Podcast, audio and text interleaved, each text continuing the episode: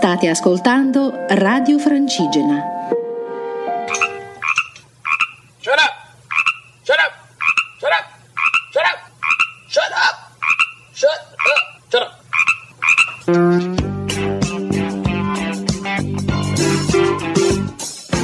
Restiamo animali. Trasmissione cruelty free, animalista, antispecista e vegan.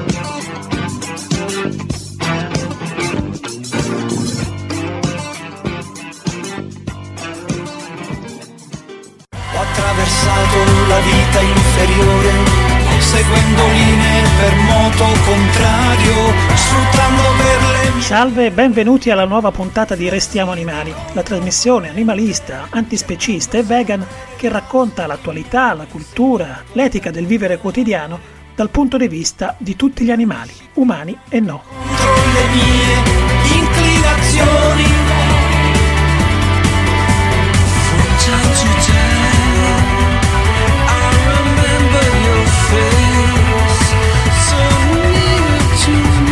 Me. Marmore e scogliere lontane, spezzano ogni forza e mille spume, l'odore. È la puntata numero 590 che dedichiamo a Franco Battiato, il musicista siciliano scomparso nei giorni scorsi, un uomo sensibile alla questione animale. Alcuni anni fa, poco prima che si allontanasse dalle scene, il nostro Giuseppe Coco, concittadino e amico di Battiato, realizzò con lui una breve intervista che riproponiamo nel corso di questa puntata. Giuseppe oggi cura anche la nostra colonna sonora, in un doveroso omaggio al maestro catanese. Parleremo anche di mare, di allevamenti pseudo-sostenibili, dei nuovi dati sulla scelta vegetariana e vegana compiuta dagli italiani.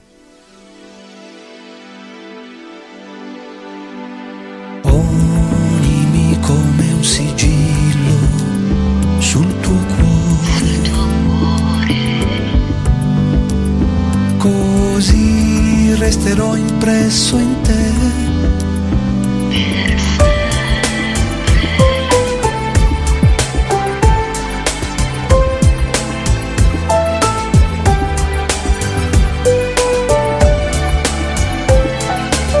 E tu passavi appena le sottili dita sul prepuzio. Poi sfioravi il glande, i sensi celebravano il loro splendore. Ed era bello starti ad osservare. Franco Battiato è stato un musicista dalle molte vite, un intellettuale aperto e sensibile, attento a prospettive filosofiche ed esistenziali non ortodosse. Perciò non sorprende che avesse un'attenzione particolare per la vita animale, che ha avuto uno spazio nel suo sguardo sul mondo.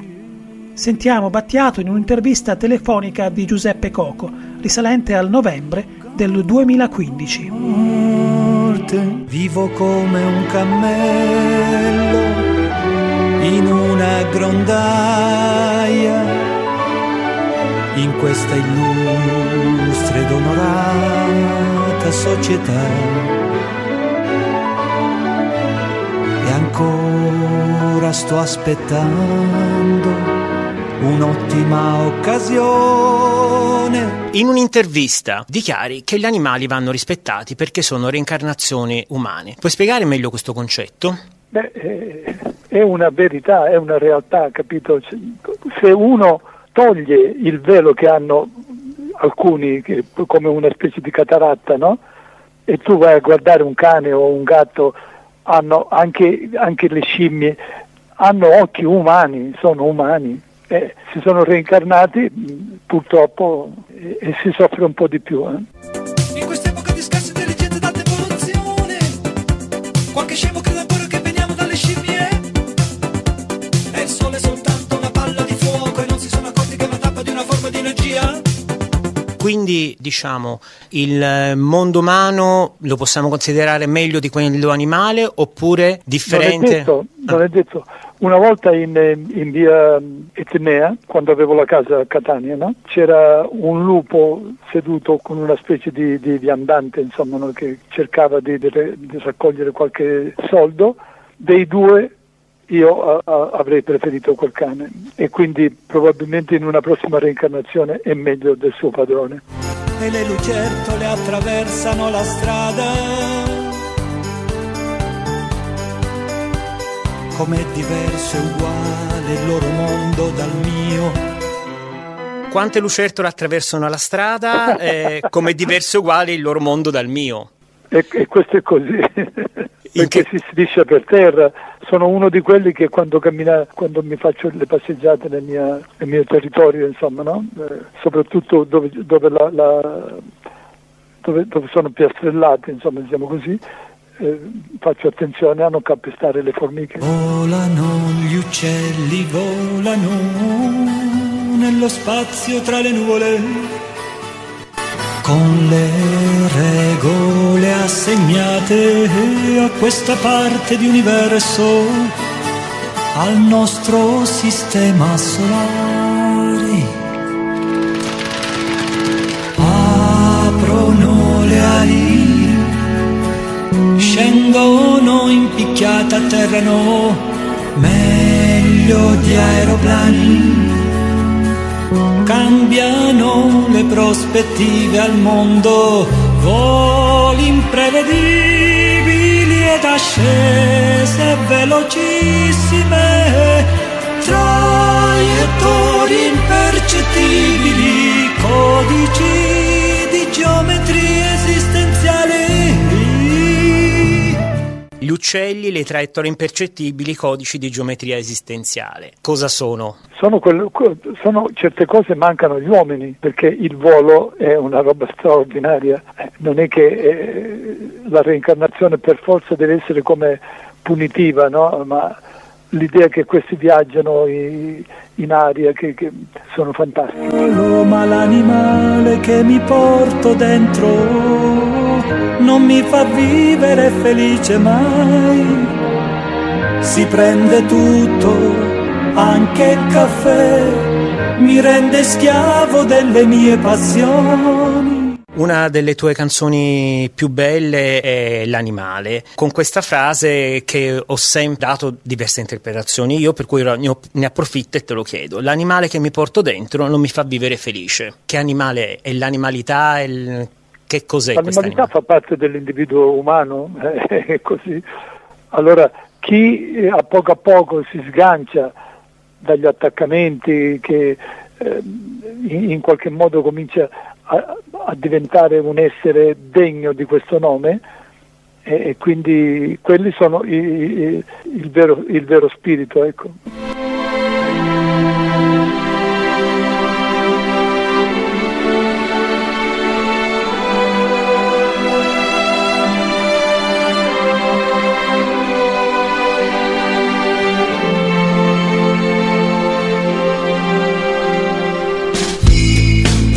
Raggiungeremo la completezza, la via della vita e trasformazione, il bene e il migliore dei giudici.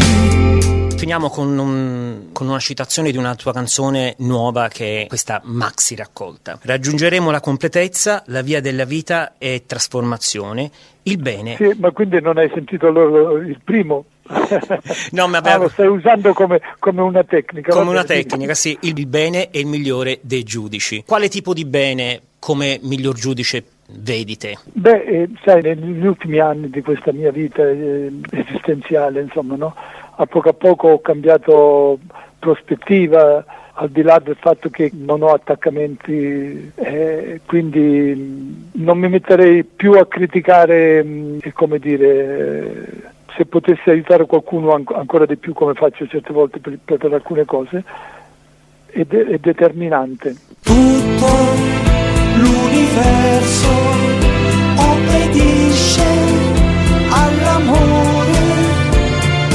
Come puoi tenere nascosto un amore? Gli animali in questo bene dove stanno? Beh, sai, non, non- sono facili, da, cioè quando si parla di libero arbitrio eh, non è facile individuare, è una, è una cosa difficile, è una cosa difficile. Credo che ci siano degli animali che possono essere anche superiori agli uomini in certi casi. Bene.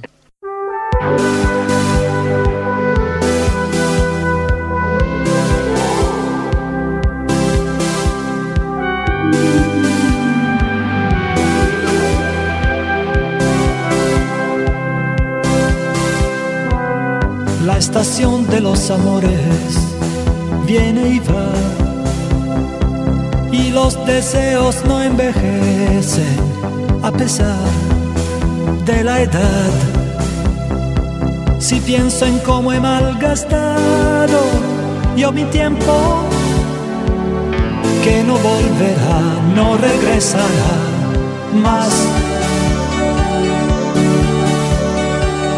La estación de los amores viene y va y llegará sin avisar, ya verás, te sorprenderá. Tuvimos tantas ocasiones perdiéndolas no las llores más, no las llores hoy más. Le queda un nuevo entusiasmo por latir al corazón y otra posibilidad de conocerse. Los horizontes perdidos no regresan jamás. Come ogni anno, la pubblicazione del rapporto Italia curato dall'Eurispes consente di stimare la diffusione nel nostro paese dell'alimentazione vegetariana e vegana. Secondo il rapporto 2021, la scelta VEG riguarda l'8,2% della popolazione, quindi oltre 4 milioni di persone. L'anno scorso il rilevamento attestava qualche punto in più, l'8,9%, con una oscillazione che si giustifica con il sistema di rilevamento che si basa sulle dichiarazioni delle persone coinvolte di anno in anno nel campione esaminato. Una certa variabilità è quindi attesa. Siamo tuttavia su livelli ormai piuttosto stabilizzati, visto che la media dal 2014 a oggi è del 7,5%. Secondo il rilevamento di quest'anno, il 23,1% di quanti si dichiarano vegetariani o vegani giustifica questa scelta dicendo che si inserisce in una più ampia filosofia di vita, che non si esaurisce nell'amore verso gli animali, ma abbraccia una volontà più ampia di prendersi cura del mondo in cui viviamo. Un altro 20,7% invece parla direttamente di una scelta compiuta per rispetto nei confronti della vita animale. Per il 21,3% la decisione si configura come salutista, in una ricerca del proprio benessere psicofisico. Un altro tema sul quale si sono concentrati i ricercatori di Eurispes è l'opinione degli intervistati rispetto alla sperimentazione animale. Resta molto alta la percentuale dei contrari. La sperimentazione in laboratorio su animali vivi è ritenuta inaccettabile dal 78,9% degli intervistati, una percentuale inferiore rispetto all'80,7% del 2016, ma sempre molto, molto elevata.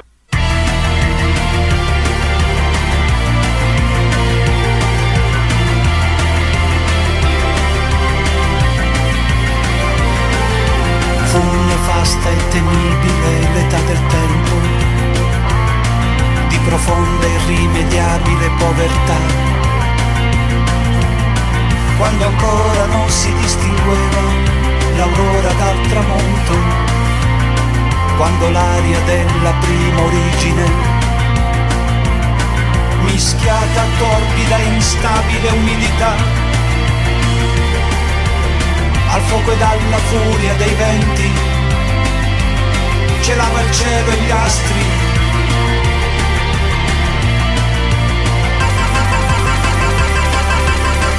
Come può la vista sopportare l'uccisione di esseri che vengono sgozzati e fatti a pezzi? Non ripugna il gusto, perne, gli umori e il sangue le carni agli spiedi crude. E c'era come un suono di vacche. Non è mostruoso desiderare di cibarsi di un essere che ancora emette suoni. Sopravvivono i riti di sarcofagi e cannibalismo,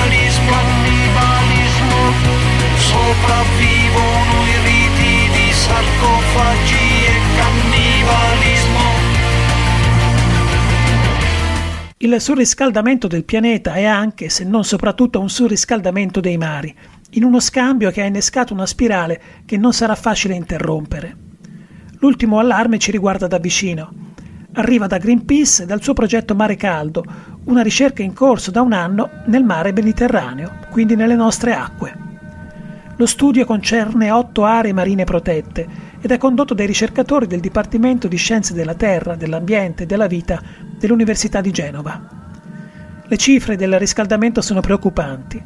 Le temperature superficiali del mare sono cresciute negli ultimi 40 anni di ben 1,7-1,8 gradi nelle acque di Portofino e dell'isola d'Elba. In queste due zone, tramite sensori posti in mare fino a 40 metri di profondità, il progetto Mare Caldo ha rilevato come il calore superficiale si trasferisca lungo tutta la colonna d'acqua L'estate scorsa, in giugno e in agosto, due ondate di calore hanno causato un aumento repentino delle temperature, arrivate a 20 gradi, perfino a 20-25 metri di profondità. Questo riscaldamento ha ovviamente conseguenze dirette sulla vita marina. Sono stati osservati infatti fenomeni di mortalità su colonie animali e su organismi vegetali. Le gorgonie sono fra le specie più sensibili, all'isola d'Elba fra il 20 e il 30% delle colonie monitorate di gorgonie bianche e gialle presentava segni di necrosi. L'aumento della temperatura sta inoltre mettendo a rischio la biodiversità locale, favorendo sia l'espansione di specie aliene, come l'alga Caulerpa cilindracea, a scapito delle specie native, sia l'insediamento di specie termofile un tempo confinate a latitudini inferiori. Sono cambiamenti che non promettono niente di buono.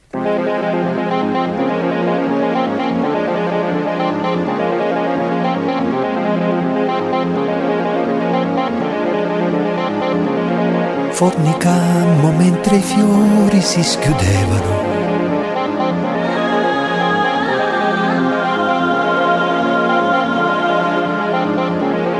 Al mattino e di noi prendemmo piacere.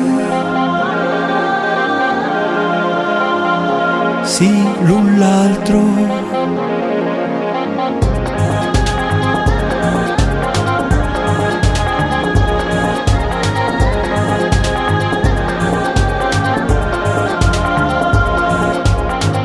la mia mente andava, seguiva le orme delle cose che pensava.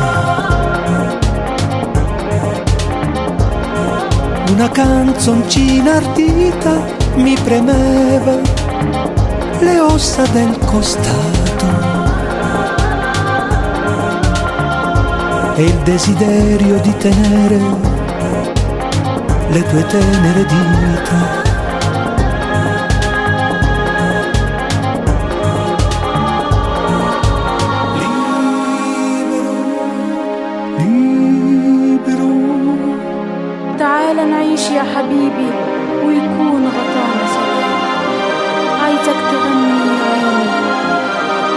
Vorrei tra giaculatori e diversi ispirare e rosari composti di spicchi d'arancia. E l'aria del mare. E l'aria del e l'odore marcio di un vecchio porto. E come pesce putrefatto, putrefare.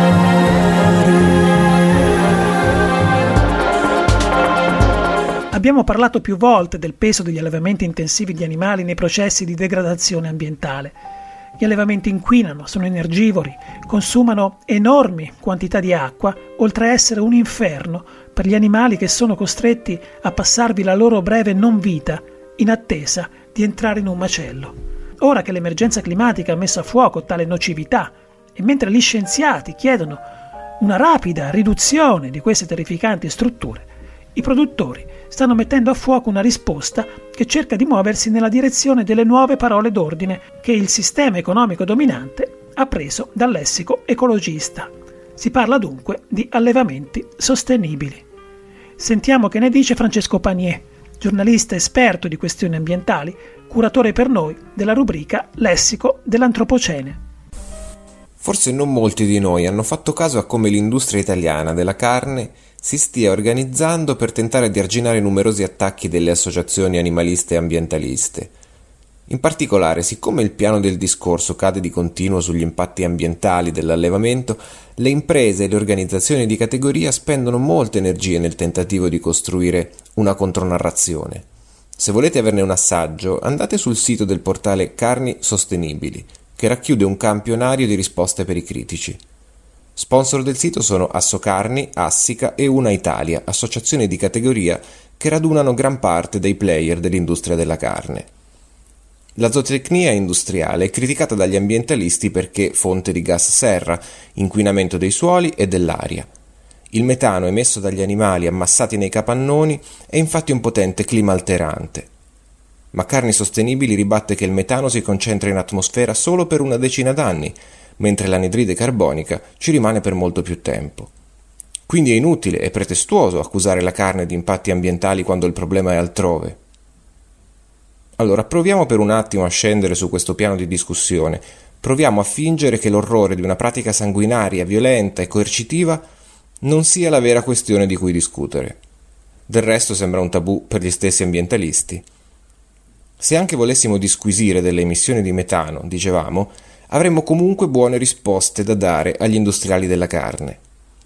Infatti, sebbene la presenza in atmosfera del metano sia più breve di quella dell'anidride carbonica, il suo contributo al riscaldamento globale è 28 volte maggiore in un lasso di tempo di un secolo. Come dicono i lobbisti della carne, però, la molecola di metano degrada molto prima di un secolo. Ma se accorciamo i tempi il dato è ancora peggiore. Nei primi vent'anni dall'emissione scopriremo il metano ha infatti un potenziale di riscaldamento globale 86 volte superiore alla CO2, un vero e proprio disastro per il clima. Inoltre l'allevamento è fonte del 95% delle emissioni di ammoniaca, che hanno meno a che fare con il clima, ma sono molto collegate alla qualità dell'aria. L'ammoniaca dei liquami è infatti un precursore del particolato atmosferico. In sostanza, quando finisce in aria, innesca reazioni chimiche che danno origine alle polveri sottili tipiche dello smog PM10 e PM2.5. Insomma, anche a voler fingere che sia soltanto una questione di emissioni, giocare con i numeri non aiuta gli impresari a cambiare la realtà.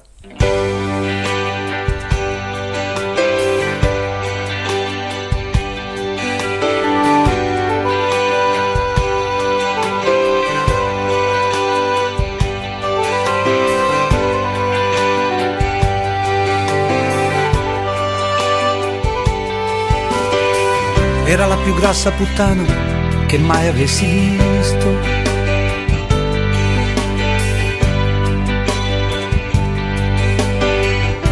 La donna più grassa che avessi guardato. Aveva un vestito di seta cangiante, perline al collo, un ventaglio di struzzo, mani delicate. Uno le disse schifosa montagna di grasso, rise e dimenò il corpo, come a dire sì, o buon Gesù certo sì.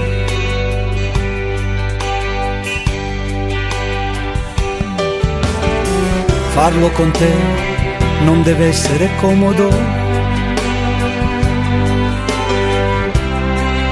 Sei grassa come tre e invece no, invece mi dicono che bel posto hai, sei più bella di Marilyn o di Evelyn, non ricordo più.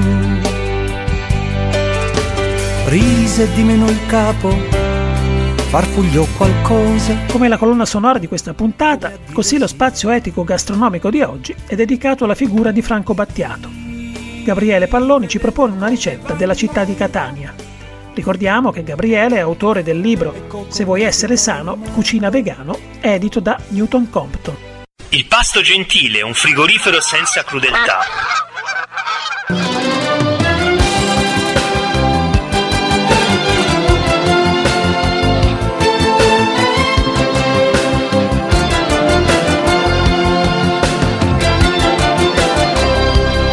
Dispensa di oggi non poteva che offrirci un doveroso omaggio al maestro Battiato, con una ricetta della cucina povera siciliana, il macco di fave, pietanza tipica nel catanese per la festa di San Giuseppe. Gli ingredienti per 4 persone sono 500 g di fave secche decorticate, una cipolla dorata, una carota, una costa di sedano, un mazzetto di finocchietto selvatico, un rametto di rosmarino, due cucchiai di olio extravergine di oliva, uno spicchio di aglio, sale e pepe. Lavate le fave secche e lasciatele in ammollo per due ore in acqua fredda. A parte tritate la cipolla, la carota e il sedano e mettete in un tegame assieme ad un bicchiere di acqua. Quando il liquido sarà completamente assorbito, aggiungete due cucchiai di olio extravergine di oliva e fate rosolare per 5 minuti. Aggiungete l'aglio in camicia, il finocchietto selvatico e il rosmarino tritati finemente e successivamente le fave ben scolate. Fate rosolare per qualche minuto, togliete l'aglio e portate a cottura coprendo con acqua o brodo vegetale fino ad ottenere una crema densa. Se necessario aggiungete altra acqua o brodo vegetale. Togliete dal fuoco e lasciate riposare per qualche minuto prima di servire. Portate in tavola con un filo d'olio a crudo ed una macinata di pepe nero. In alternativa potete servire il macco di fave aggiungendo degli spaghetti spezzati a fine cottura, oppure arricchirlo con bietole o tenerumi scottati e saltati in padella. In 1945 I came to this Ascoltavo ieri sera un cantante, uno dei tanti, e avevo gli occhi gonfi di stupore. Nel sentire il cielo azzurro appare limpido e regale, cielo a volte invece ha qualche cosa di infernale. Strani giorni, viviamo strani giorni.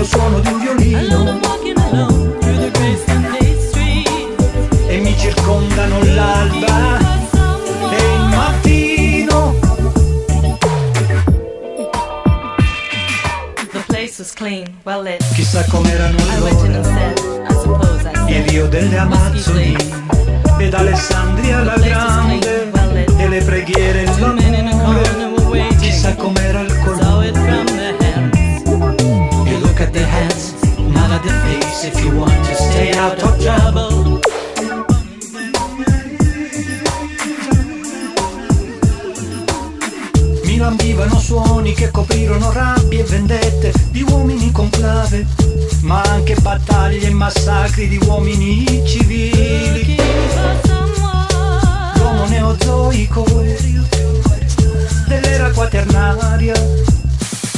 Strani giorni. Chiudiamo con una buona notizia dal mondo della moda, che a passi sempre più decisi si sta allontanando dal necrofilo uso di pellicce di animali. Un nuovo stilista si aggiunge alla lista delle case di moda che mettono al bando le pellicce è Valentino, che sarà fur free dal 2022. Alla buon'ora.